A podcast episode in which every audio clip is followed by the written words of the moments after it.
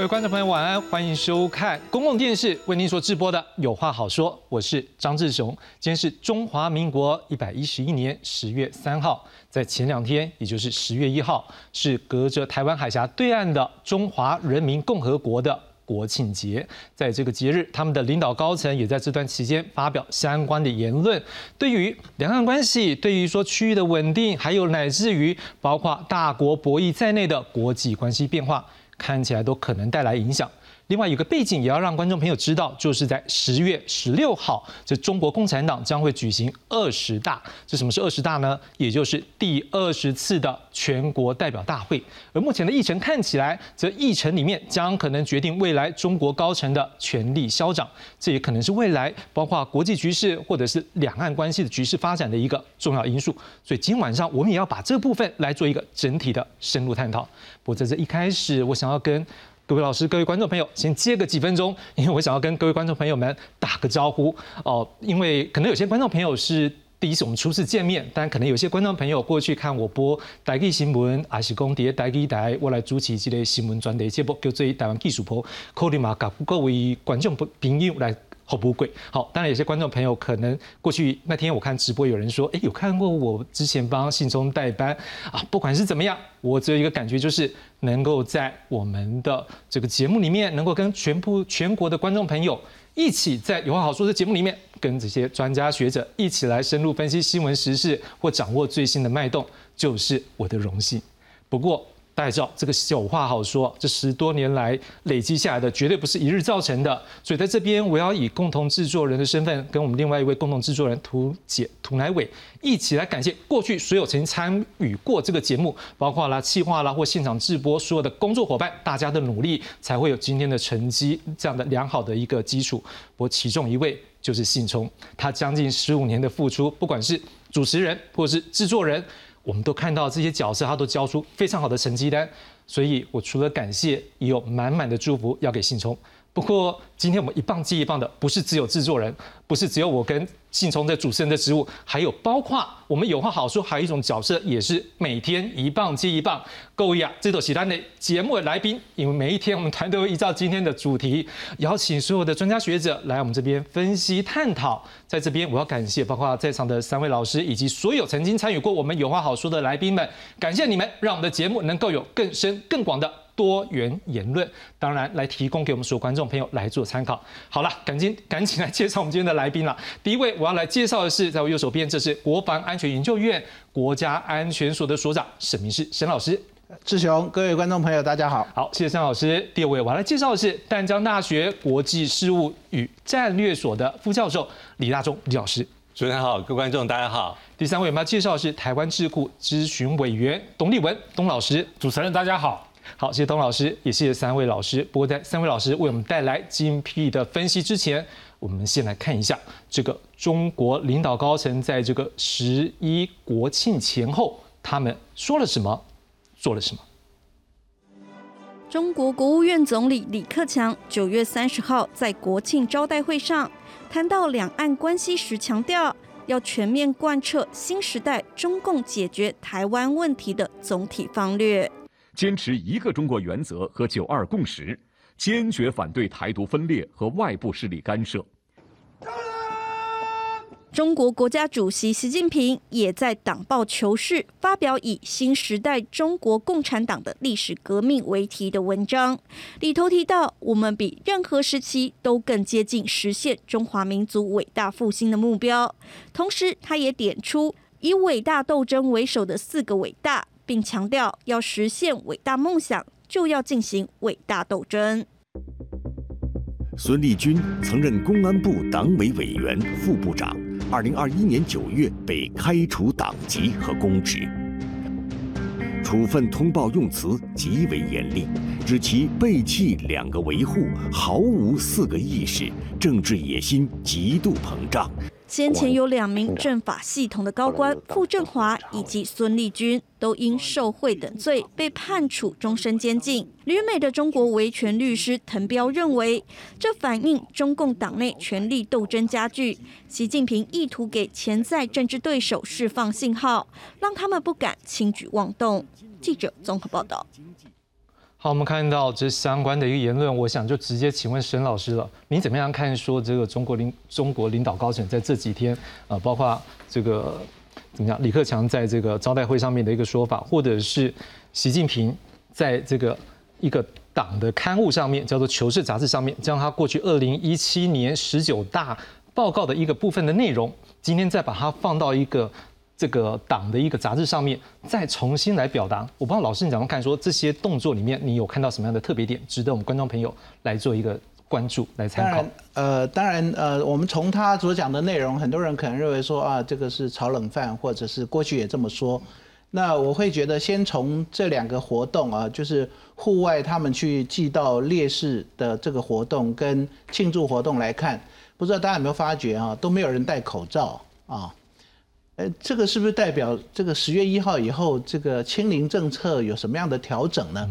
我我觉得蛮有趣的啊，就是呃，王岐山到英国参加活动，然后习近平到中亚乌兹别克参加活动都戴口罩，怎么回来以后十天以后就不戴口罩了哈？那我觉得这个是值得思考，是不是？呃，从十月一号以后，整个清零政策有什么样的调整，或者习近平在什么样的呃？思考之下，呃，开始要转变这个政策，我觉得这是第一个。第二个就是，呃，我们除了看习近平的言论跟李克强言论之外，我们看到最近他的媒体啊，在提到习近平的时候，其实过去都是习主席、党中央。现在这个顺序好像有点调整啊，把党中央放到前面去了啊。那这个是不是因为二十大快来了，有一些妥协跟调整啊？我觉得也可以当做一个分析的指标。那我们再来看，呃，习近平他的讲话里面也提到就四个伟大嘛啊。但是我会比较关注一个，就是我们都说习近平在过去十年都会说他是新时代，但是他讲话里面没有提到新时代啊。那但是很明显的，他未来的目标就所谓的中华民族伟大复兴。那因为呃台统一台湾或者台湾问题是到中华民族伟大复兴，所以在李克强报告里面就会提到啊要遵守好或者是要呃彻底落实解决台湾问题的总体方略。嗯哼，等于说现在已经有个总体方略是专门要解决台湾问题的。是，但是李克强里面所提到，他还提到一个中国原则跟九二共识，我觉得。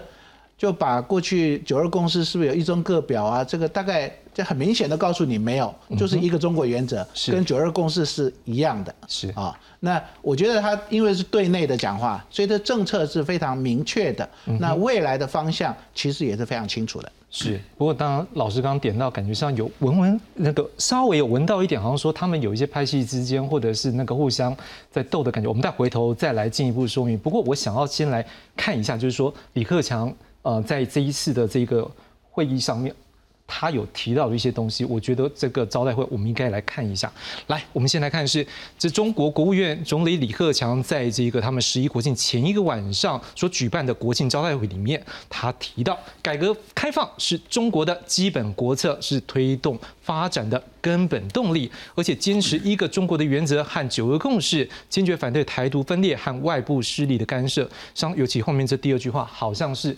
连续三年在说了，所以有些人就说了无新意，包括是我们的陆委会。我们来看陆委会怎么样来回他的一个说法。我们来看一下，他说：北京当局惯常在其内部庆典活动宣传其既定对台政治主张，所以台海情势动态变化，北京当局却始终不愿正视中华民国，已在对台湾蛮横施压。我们。不会接受。我想问一下董老师，您的感觉呢？是不是陆委会这样说没有错？还有您怎么样看？说目前他们中国在这两天所说的方的一些内容，你怎么看？是有一些特别地方？好的，那个呃，陆委会说的当然是对的啊。嗯哼。呃，其实因为李克强他是国务院总理啊，中共的对台政策哈是掌握在习近平的手中，不归李克强管。嗯哼。所以呢，我们也不要想从李克强的嘴巴里面听到任何什么对台政策的新的什么主张啊、新的说法，他一定是附送习近平的话。是李克强他讲的话里面值得注意的，反而是前是前半段。嗯，改革开放是中国的基本国策，是是推动发展的根本动力。是，你知道他为什么要把这个当做标题吗？因为我发现了，就是这半年来啊。呃，中共为了准备哈二十大，就说二十大这个政治报告哈，它是哦规定了未来五年中共所走的道路跟方向嘛，而且它又是习近平要连任的第一个啊这个五年，他是连任的哈，所以它非常重要。习近平自己讲的哈，举什么旗，走什么路，这是重要的。是。好，那我们就发现哈，就是说大概在习近平这里哈，嗯哼，或是亲习的人，他他们会哦非常强调所谓的习核心，然后呢只讲改革不讲开放，嗯哼，再我我再讲一遍哦，只讲改革不讲开放，所以呢在李克强这边就故意的把开放哦改革开放把它。再次的确认，是啊，等于是说是中国的基本国策，是推动发展的根本动力。其实从这里你就可以很明显的看到，在这个路线上面，习跟李是有分歧的。而且我也发现啊，就是说中共哈，它下属的哈什么中宣部啦，哈各个理论单位哦，其实都有这个矛盾现象出现，就是有的哈这个这个有有的理论啊，这个这个作手。哦，他强调改革开放是有的，强调习核心，这一看就知道是很不很不妥协的。所以多了一个开放，就两边就不一样了啊。那为什么呃对啊？为什么这个很重要？因为大家都知道哈，就是说习习近平过去十年，尤其是未来新的五年，习近平似乎想要走毛泽东道路。是。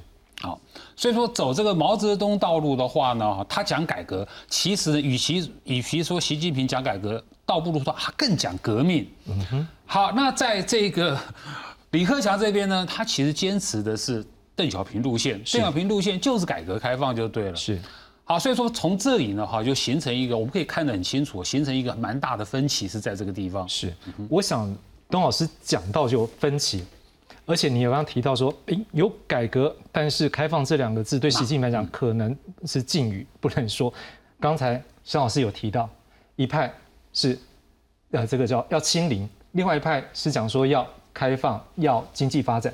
但是这个东西在清零的时候，难免你就是要付出社会代价。所以看起来这两派看起来是有在斗的，所以引发大家关注的是这一次我们刚刚讲到有一个《求是》杂志里面，这里面有些内文就会让各界有一些多了一些遐想。我们来看一下这个。这个内文是讲些什么？好，我们看到习近平啊，他在过去二零一七年十九大的报告的一个部分内容，今天刊登在这《求是》杂志上面。我们来念一下里面有什么东西。他说：“今天我们比历史上任何时期都更接近、更有信心和能力来实现中华民族伟大复兴的目标。”哎，这个完全就是习近平向来那个这个中国梦的那种那个味道，那个 Q 那个。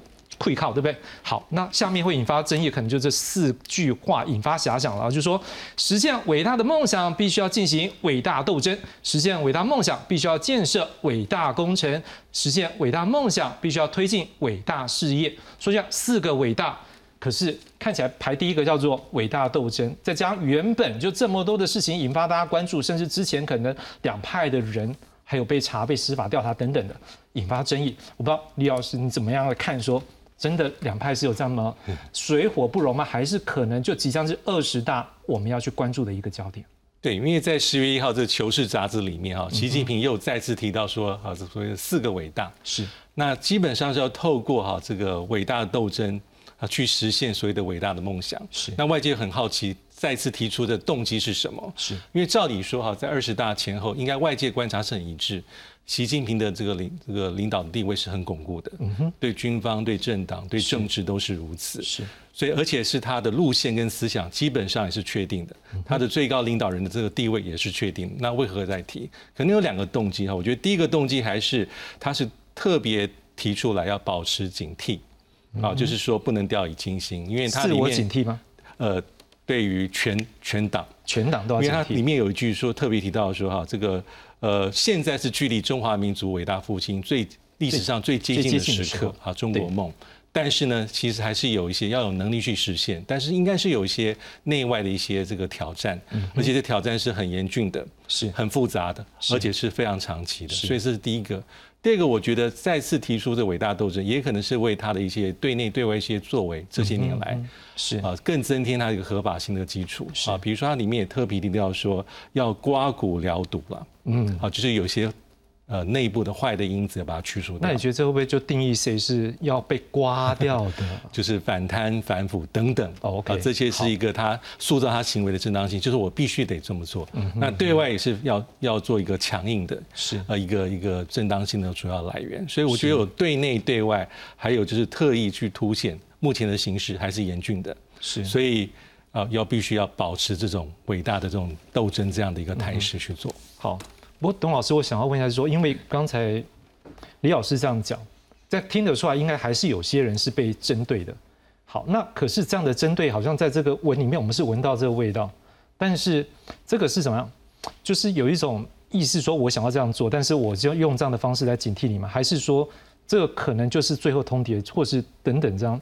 您怎么样看？嗯，应该是这样看哦。呃，第一个哈，就是过去习近平执政十年以来哈，他创造了很多口号。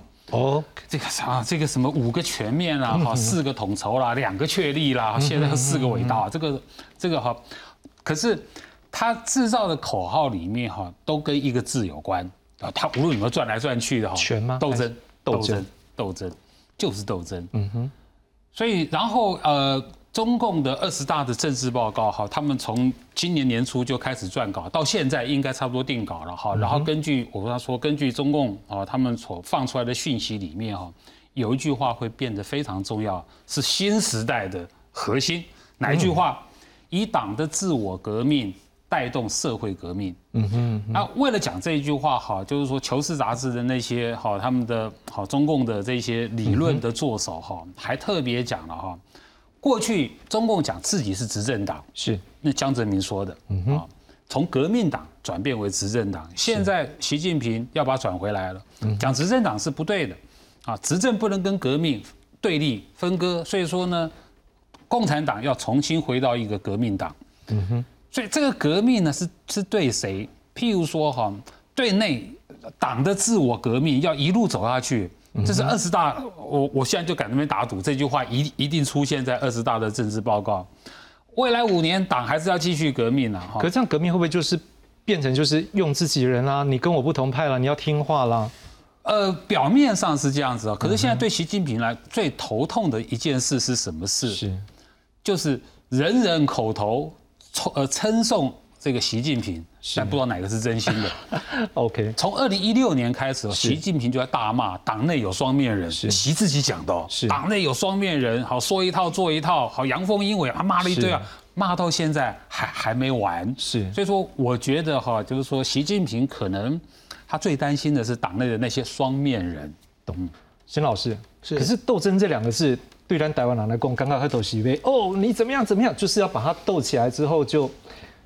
好像感觉上就是他们是不是觉得就是剑拔弩张？这个他们共产党里面的气氛看起来就是山雨欲来风满楼，可能看起来就是可能老会老底吗？你怎么样看？呃，我觉得斗争这两个字，可能呃中中共共产党、中国共产党或者是台湾人在看这两个字，可能感觉不太一样。我们知道中共意识形态其实就是阶级斗争，嗯哼，啊无产阶级，然后斗争资产阶级。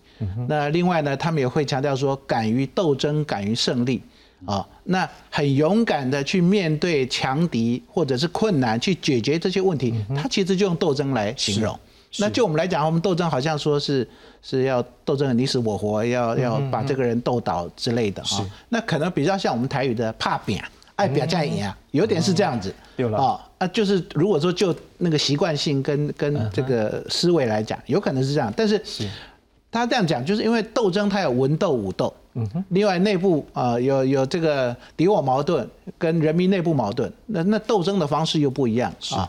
那习近平之所以提到说要伟大的斗争，其实就很清楚，因为很多报告都会提到说，他们现在已经面临百年来的。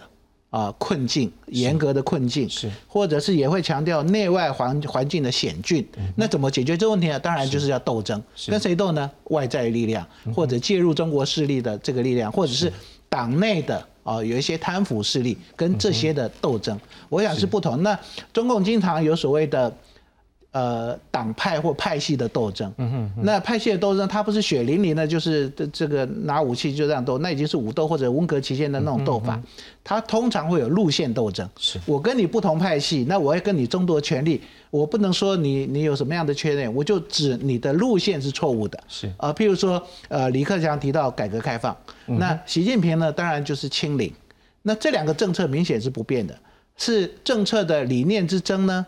还是不同派系的权位之争啊，我觉得要去思考这个问题。那我们刚才有提到说，在十月一号的活动，哎，没有戴口罩，那不是某种程度的妥协，因为其实它会反映出。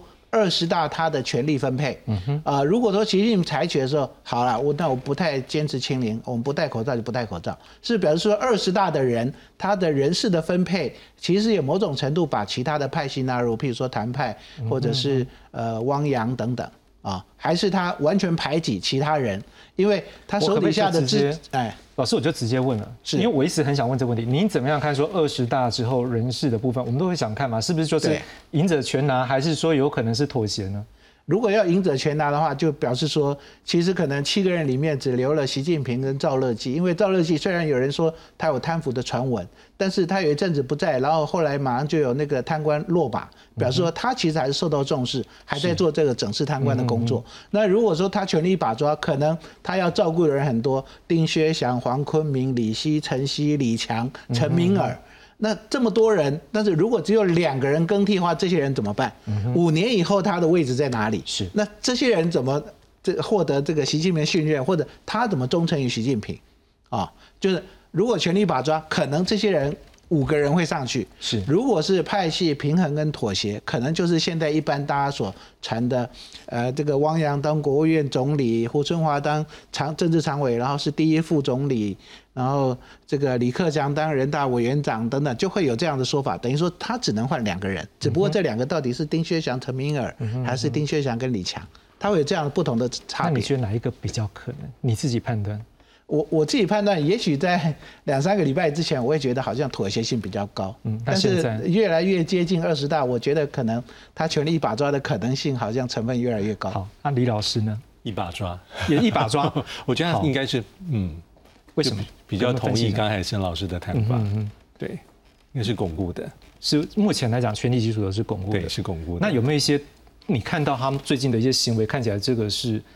比较巩固的，因为看起来我们到刚才都还看到，呃，可能李克强在这样的一个一个招待会里面，我们刚刚也都听到，哎，的确他有些话感觉上就是有在刺刺刺，感觉上还是敢去挑战，甚至这两天，呃，也有一位宋平是他们的一个党国大佬，一百零五岁，看起来也是有相关的言论，是对习近平是不满的。对，那这样的挑战，要你要怎么去解读呢？是说反正就是要刺他，还是说习近平也不怕？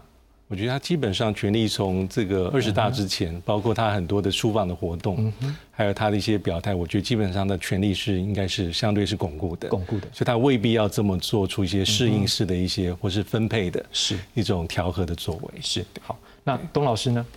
嗯，我看这个问题是倒过来看。啊，他其实有三个版本。所以说对习近平呢，等于说呃最最有权力的哈，是我一个人留。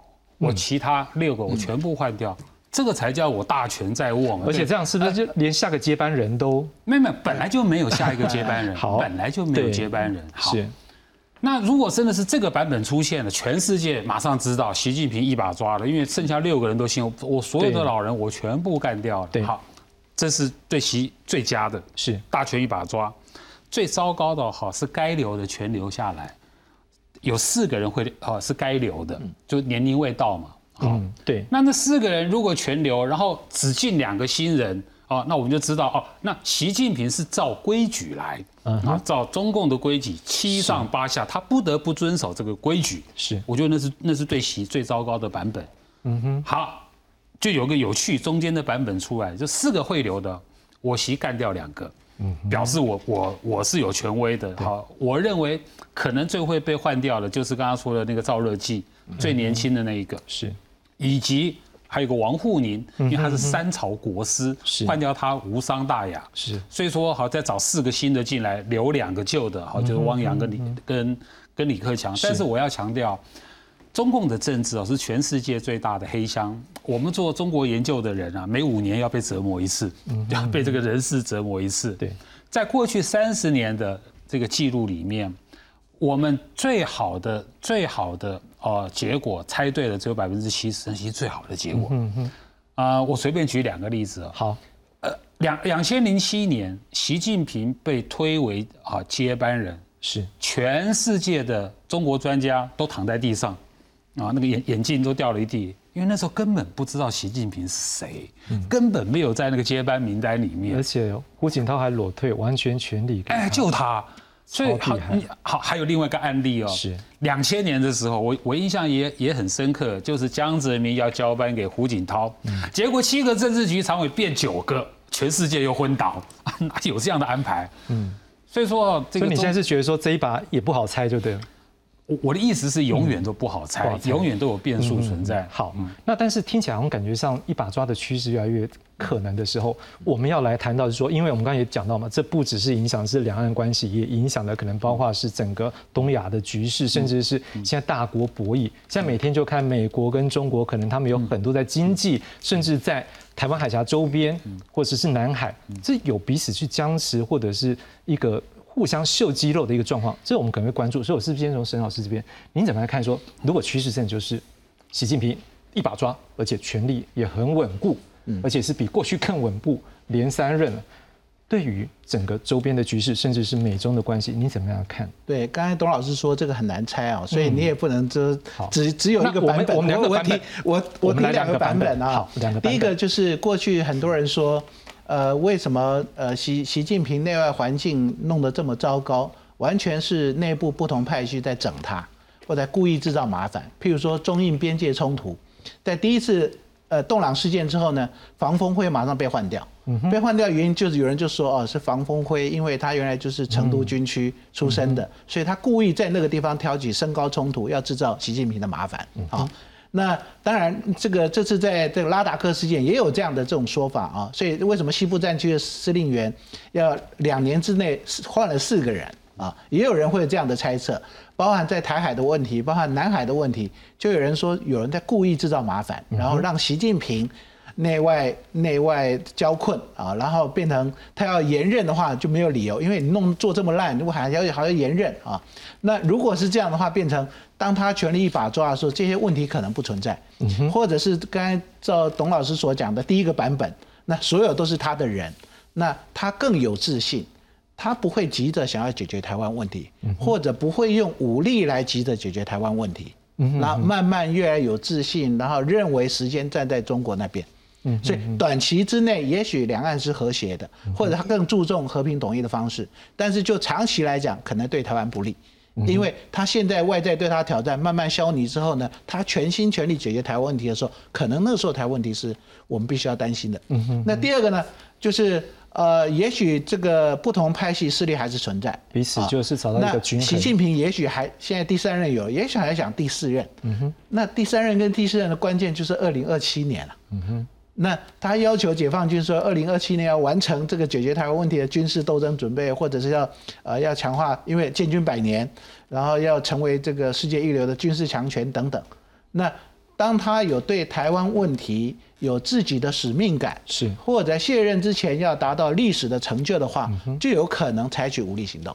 OK，这的确是我们要注意的风险。好，那我想是不是呃，李老师这边你怎么样看？呃，因为沈老师刚刚是猜两个两个版本，他都会去解读，你怎么样看？我就先提一下那个，现在我对对习近平最大挑战，我觉得是中美关系的处理了。是，因为现在美国也同意，就是美中是陷入长期的竞争。对，好，如果我们去看十月一号美国国务卿布林肯，嗯嗯，啊的一个这个向中国人民祝贺内容，其实非常有趣。是，它里面提到说，在三个地方啊，两国有这个利益交汇的的领域，哪三个？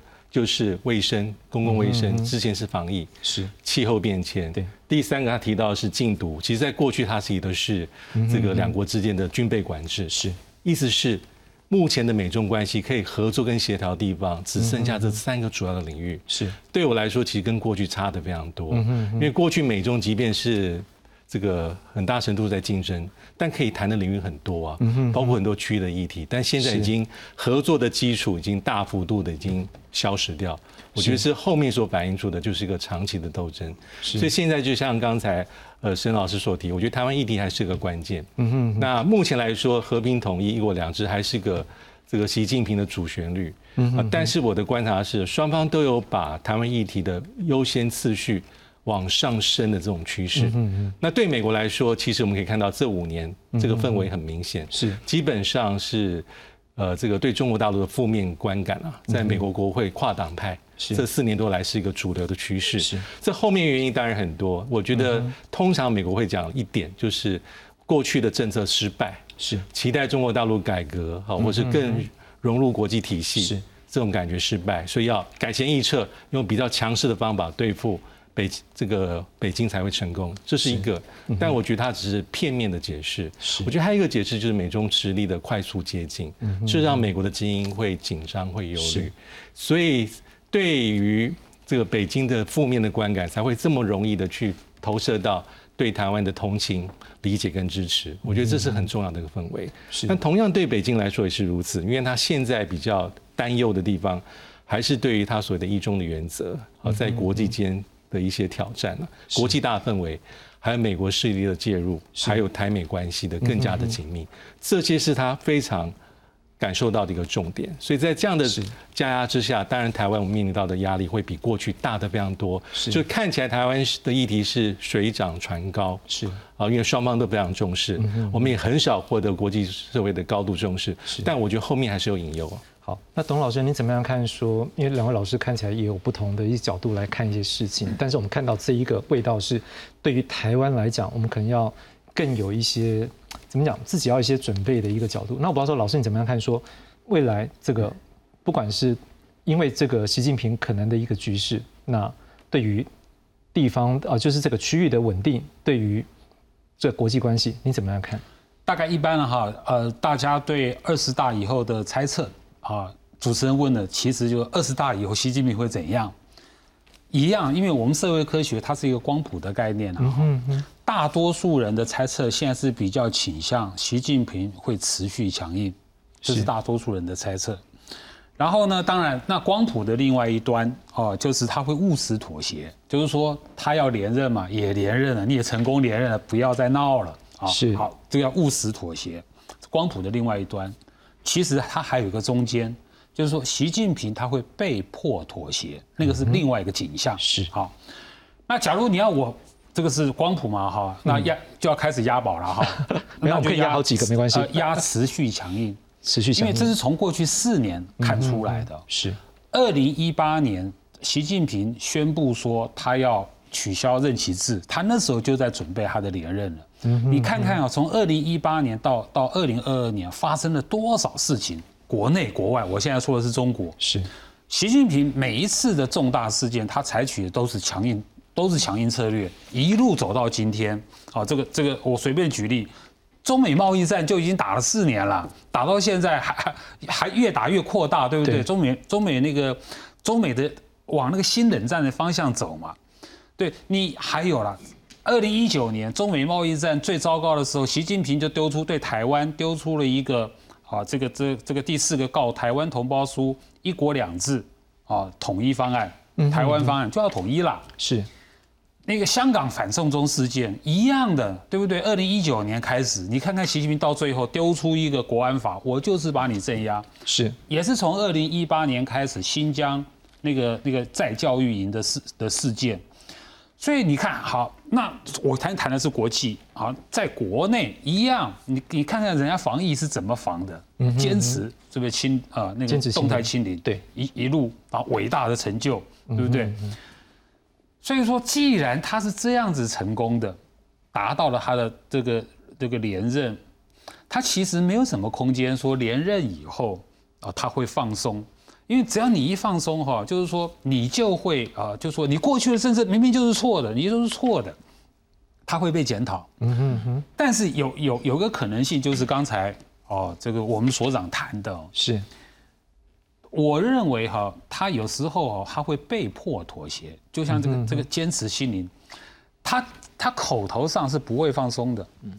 但是他会睁一只眼闭一只眼，就是你，因为地方上实在受不了。我们现在看看各个省份，对不对？实在受不了，好多地区的那个大大陆老百姓都已经跑出来抗议了，解封、解封、解封，全中国在喊呢。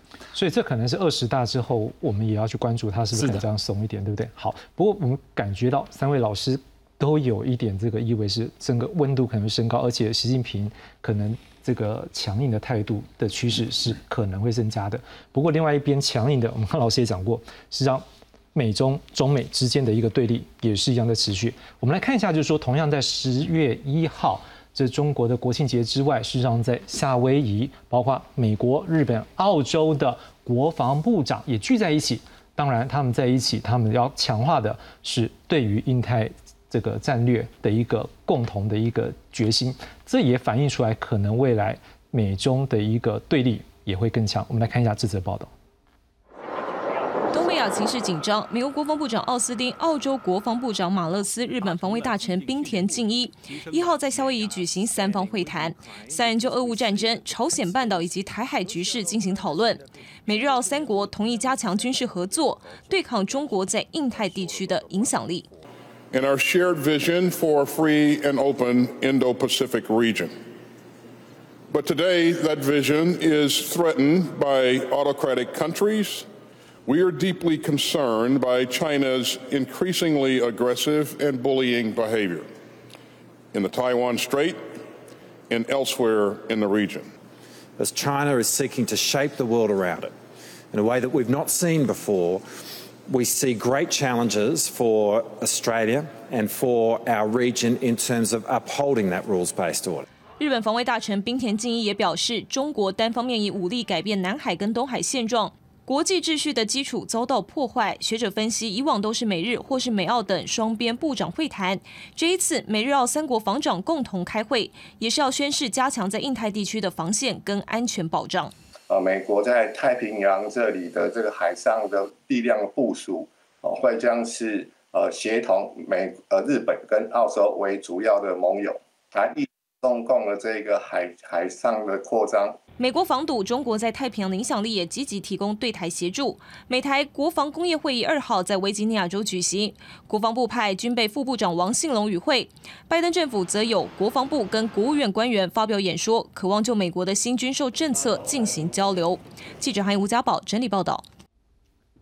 好，我们刚刚看到这美国国防部长奥斯汀，他有讲到一句话，他说。对于中国在台湾海峡及该地区其他地方日益增加的霸凌行为深感关切，而且一次三个民主盟友一起说话，甚至对于我们台湾讲是感觉到相当的有利。不过当然，如果这样子对于中国来讲，可能感觉到哎，好像你的朋友比较多吗？没有，他这次他有一些朋友，我们来看一下。希望在这次十一国庆，他的好朋友们也有给他一些贺词。我们来看一下，是在这一次的这一个。贺词里面，第一个我们来看到是俄罗斯的普京。普京他讲说，尽管国际形势艰难，但双方正在各个领域成功合作，共同努力。共同努力建立更加民主和公正的世界秩序，应对当前的威胁和挑战，尤其是“民主”两个字。我们可能在讲说，美国跟日本跟澳洲，我们可能会讲说，对台湾讲，我们讲说这是民主国家的这个阵线联盟。不过，你看俄罗斯的普京，他讲说，建立更加民主和公正的世界秩序，也就是说。他也在认为说，你们的世界秩序不一定是我们的了。我想带老师们也跟我们分析看看。另外是北韩金正恩，他说坚定不移支持中国捍卫国家主权、维护领土完整、实现统一进行的正义斗争。朝中两国在推进社会主义建设时，维护地区和平与稳定的部分是互相支持。哎，超级互相取暖。我可以先问一下申老师好了，你怎么样看说，哎，这个是不是开始有两边结盟的那种感觉？呃，事实上，呃，我们以中俄来讲啊，那因为俄罗斯在乌克兰战争的挫败，其实你可以看到，现在普京是很希望中共能够多给他一些援助。是，但是你看到王毅在联合国的讲话，或者是这次呃中亚高峰会，呃，习近平好像不太搭理这个普丁。是啊，所以其实呃，中共也很怕说，当有一天俄罗斯因为乌克兰战争。呃，整个国力跟军力下降的时候，可能下一个目标就是中国，哦，他要思考这个问题啊。那另外就北韩来讲的话，我们看到，呃，因为美国跟南韩、大韩民国的联合军事演习，然后他发射飞弹，我想这个是经常性的哈。但是呃，中共怎么处理？现在当然习近平需要金正恩的支持，那但是他将来怎么处理这个北韩核武的问题？啊，所以这两个当然就是呃国庆嘛啊，有八十几个国家这个致贺电给给中国，我想这是很正常。那他们讲的话也没什么很特殊的。那我觉得应该是看看说，呃，目前在印太地区这些国家怎么看中国，习近平之后他的未来的国防政策或者是对外的政策，尤其是我们看到虽然是这个美国、日本。跟澳洲三国的国防部长的会面，但是过去其实呃跨四个国家的二加二的会谈或者高峰会，其实都非常关注台海的安全，嗯哼啊，所以在未来其实呃台湾未来会怎么变化，或者是中共对台的政策，那是不是会加强对台的军事威胁？我觉得都受到关注的。是，不过这次这美国也算也是有祝福这个中国的十一国庆节了，我们也看一下他的贺词是写什么，他说。布林肯，美国国务卿布林肯他说，代表美国向中国人民表示祝贺。那个“人民”两个字，难免会让人家觉得，哎。你好像不像对中国中华人中国人中华人民共和国来祝贺吗？是对人民。不过我们会发现，他好像也不是第一次这样讲，这之前也是这样子。不过他也提到，另外一个我们要关注的是，我们对于中华人民共和国在卫生、气候变化、禁毒领域以及其他我们两国利益交汇的领域展开合作表示欢迎。这像刚才李老师有提到这部分，可能可能我也想要看一一句话，就是我们两国利益交汇的领域展开合作。我会问一下董老师，这个。感觉上是不是说，我也不是想只想跟你对立啦，我也是觉得说，大家如果可以合作，也可以有些好话可以说吗？布林肯这个话已已经讲了一年半了，是啊，就是说，呃，拜登政府是二零二一二一年的一月份上来，那个时候拜登政府所有的人就讲得很清楚，中美关系分三个层面嘛，嗯哼，啊，第一个好有冲突，有竞争，有合作嘛。是，那当时我我记得哈，就是说列出的合合作的事项是有四项，是的，啊，就是除了这个卫生，啊，气候变化、禁毒，还有一个那个防核扩散，还有，可是现在啊，这一次哎奇怪了，防核扩散不见了，对，好，重点在哪里？喊了一年半了，中美关系在合作的领域有没有任何进展？Zero，Zero，然后呢，中美关系在冲突的领域，在竞争的领域有大大的扩展，所以中美关系啊，就是我非常同意呃刚才我们李所长讲的话，就是说其实呢哈，呃两国的关系哈，现在应该是说处于一个极端困难的情况之下，所以又回到我们刚才的判断啊，就是说二十大以后啊，你我我们没有人希望中美关系会会转环啊，会改善。我们没有人期望两岸关系会转圜、会改善，我们只希望什么？能够稳定，不要再恶化了，能够稳定，能够管控这个冲突。我觉得说哈，那个就非常的。就阿弥陀佛了，就应该是这么说了哈。不了解。呃，因因为所有的变化都是从二零一八年开始的啊，就是说大家在看未来的问题啊，是是从历史性的看、系统性的看，不会说只看他啊，看只看中共的哈今天一两句的讲话啊，就会说哎呀，我们对未来会有会有整个呃不同的判断，不会的。是，不过这两天啊，在这个美国有一本叫做《美国国防新闻杂志》啊，它有一个报道。这个报道内容我们来看一下，我觉得这也蛮好玩。他是说啊，在美国参议院有包括无党籍的金恩、共和党的科林以及民主党的凯恩在内，一共有四位跨党派。因为光这边我们看到无党籍、共和、民主两党都有的。这个跨党派的美国参议员，他们寻求在美国参议院能够设立一个叫做“中国大战略”的委员会。那目前他们的规划呢，是这个委员会会用两年的时间制定一个政府整体的方略，来指导这美国跟北京啊，美国华盛顿以及这个中国北京这两个政府之间的关系，希望能够在。避免冲突和充分追求美国国家利益之间取得平衡。预计这参议院将会在十月开始针对这个委员会是否来设立来做辩论。我看到是这句话了，避免冲突，还有充分追求美国国家利益。因为我们刚才看到这个布林肯里面的话，也是有提到这句话。我不知道李老师你们看是不是说，美国还是会以他的最大的利益来追求，所以冲突也不一定他想要的。一定的，因为就像刚才呃董老师所说的啊，如果我们回忆一下，呃，拜登政府刚上台时候，是他的基调喊得非常高，啊，这个冲突、合作、竞争，意思是说他不排斥冲突。但是在去年在下半年之后，他把这冲突地方比较淡化，有点像是竞争跟合作的二分法，就是说该竞争的时候当然竞争，可合作时候合作。是，但是他现在比较强调的地方是要避免冲突，避免竞争哈沦为冲突，这是他在做的一个所谓的防护栏外交。我们常常听到，那也呼应到北京所讲的一个控管分歧。嗯那的确哈，在这几个领域里面，其实呃，包括气候变迁、防疫。还有这个这个军备管控，老实说，在佩洛西访台之前，其实最有成就的，其实是气候变迁的一些两国之间的一个默契，包括在去年气候变迁大会里面，中美所签订的一个共同的声声明。但是在这个八月军演之后。其实北京就片面把那个说中断它，嗯哼，但这也反映出目前美中关系的一个困境，就是合作东西真的比过去少的非常多。老实说，过去在朝鲜半岛、伊朗、阿富汗这种议题，两国是有合作空间。现在，但现在是拜登是不提，而且这不提，其实还在选举之前。我记得他那时候在竞选期间，不是在我们世界日报打广告那篇文章里面就提到，那时候我就看，哎，怎么只提这几点？后来这也反映出他的一个政策作为，但目前最重要的地方是美国对中国大陆的定位，就是战略竞争对手，再加上跟过去算不不同的。现在拜登说，中国大陆是唯一在这个世界上具有改变既有世界秩序跟领美国领导地位的国家，其实不是俄罗斯啊，不是俄乌战争。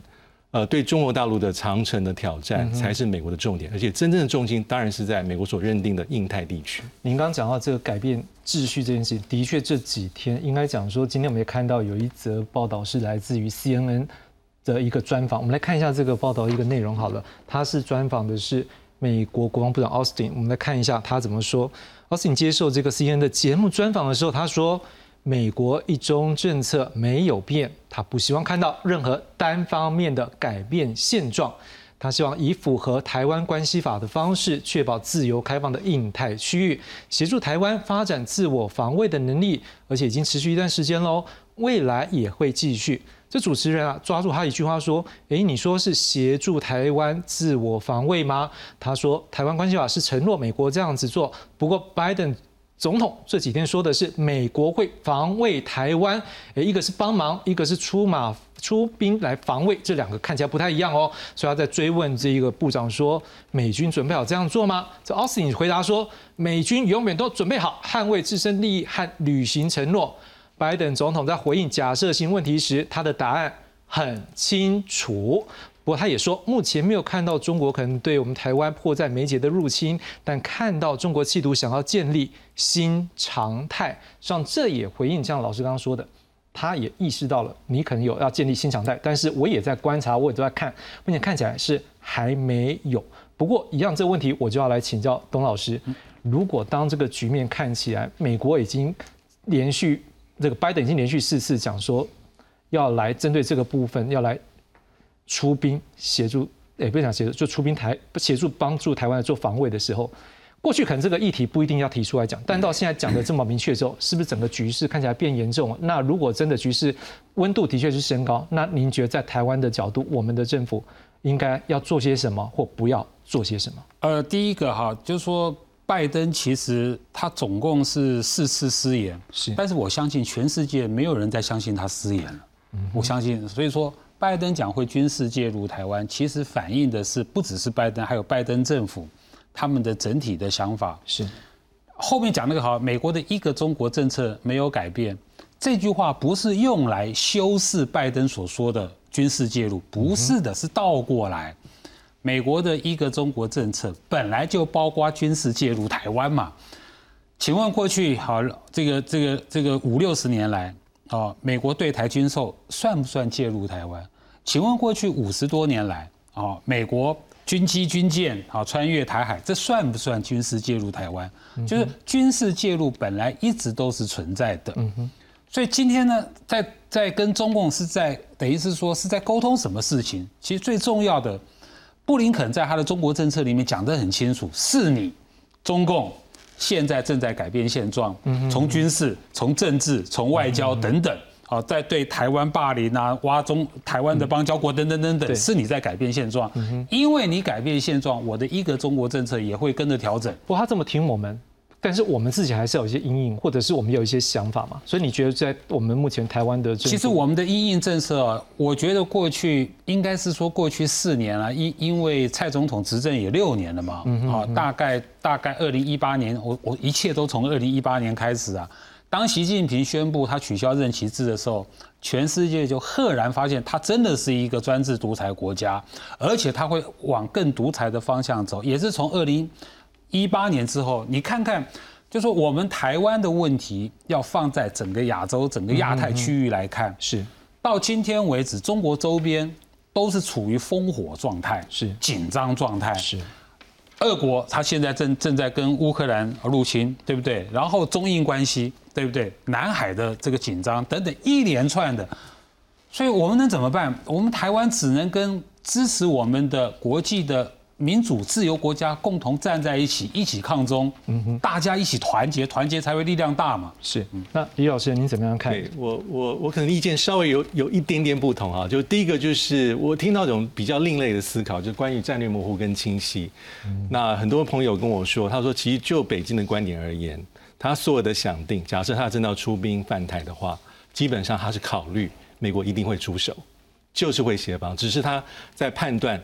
这个动手的这个模式、出兵的模式跟程度多高多低，嗯，这这是这是一种看法。对，那第二个是哈，当那个九月十八号 CBS 这个六十分钟专访的时候，拜登第四次讲出来，而且斩钉截铁，他说男男女女，因为主持人问的很清晰。然后事后美国说一中政策没变。那我后来我在想哈，假设我是主持人，我应该会发挥记者精神要追问，就是说拜登总统。就您刚所说哈，这个协防台湾，您的回答是不是代表说美国政府要抛弃，或是要改变所谓的战略模糊？因为这个议题要直接连接的是战略模糊跟清晰。但其实记者没有这样问，但是事后美国就像刚才董老师所说，一中政策没变。那第三个是回到原点，我认为哈，就是美国对台湾是最重要的。但是我们也看到，即便是目前美中关系高度竞争，但拜登、习近平通话五次。但这五次其实不是说什么了不起的和谈，是在沟通，避免误判，知道对方的底线，避免擦枪走火，迈入一个不想要冲突的这个不想要的冲突。所以对台湾跟两岸关系而言，我觉得美美国对我们是最重要，还有周边的国家。但是应该还是不要轻言放弃谋求基本台海稳定的这种努力了。我觉得当美中之间都有这个。一些沟通不是说谈判要达成，是做基本的一些防护栏，或是北京讲控管分歧，也许可以提供我们一些些启发。这是我的个人思考。好，孙老师，您怎么样看？呃，觉得政府要做些什么，或者是不要做些什么？呃，我觉得从李克强的讲话里面提到解决台湾问题总体方略啊，表示说其实他就是要统一台湾。啊，那什么情况之下他会用和平统一的手段，用统战的手段？在某些情况下，他就会用军事武力，或压迫你接受政治的框架，或甚至于找理由。当他完成军事准备，或者是他认为美国不会介入的时候，他就会动用武力。啊，那我觉得就我们来讲的话，那当然也是第一个。其实目前台湾的优势其实有三个，第一个就是在第一岛链的核心的位置，就我们地缘战略价值非常高。第二个，我们是民主发展的一个典范。嗯啊，那第三个呢，我们在全球供应链，尤其是半导体啊非常重要。尤其美国认为说，呃，大概这么高比例呃半导体是在台湾，其实对他来讲是国家安全的议题啊。那如果说台湾被侵略的话，那当然这三个价值就会被摧毁。那其他国家应该不会做事的。那就我们来讲，当然我们不要做一些挑衅中共的。那其次呢，我们自己本身的国防实力，我们不一定要期待美国会介入，但是我们自己本身的防卫武力或国防的改革一定要持续精进，而且创造出那种可以吓阻中共贸然进犯台湾的呃优势。我听你这样讲，我有感觉到您的意思就是说。国防的部分属于一种硬实力，但是在社会里面的民主跟经济是一种软实力。但是还是有一个问题啊，他今天要打就是要打的时候呢？呃，对，那你看到，当然一个独裁国家如果要侵犯一个国家，其实借口是他自己找的。啊，但是你这个借口或者战争的正义性、合法性，能不能说服国际社会？当你没办法说服国际社会的时候，我们就看到乌克兰的情况，呃，联合国国际社会支持他，但是关键是乌克兰能够挺过七个月。嗯哼，啊，因为他本身的作战意志或者是政府的领导也好，是非常好，所以他能够撑过七个月。如果说我们连一个礼拜都撑不过，我想国际社会他也没办法帮助我们。所以最近大家有些在讨论说，民防是不是也要占？加强一些力量，不是说只有军人，我们的民防要增加，是不是这也是一种民间共同的一个共识，把这国防力量给盯起来？对，可以看出我们现在台湾的人民是很想融入或者帮助国防，或者是建立这这个有效贺主的武力啊。但是不单单是民防啊，我觉得国防军事跟民防是要结合在一起的，结合在一起。那董老师，我想问一下，是说如果说当大家对这方面的共识也是存在，就是要有一个力量去抵抗的时候，那。这一个问题来，就是那民众的一个心态上面，你觉得也要怎么样去做一个调整？呃，第一个，我我们台湾的防卫，第一个要靠自己，嗯哼，第二个才能靠朋友，这个次序不能搞错。是。那我相信我们台湾人民哈，在目睹了乌克兰整个战争的过程，以及目睹了过去两年就是中共的军事对台湾的霸凌，我们都有那个。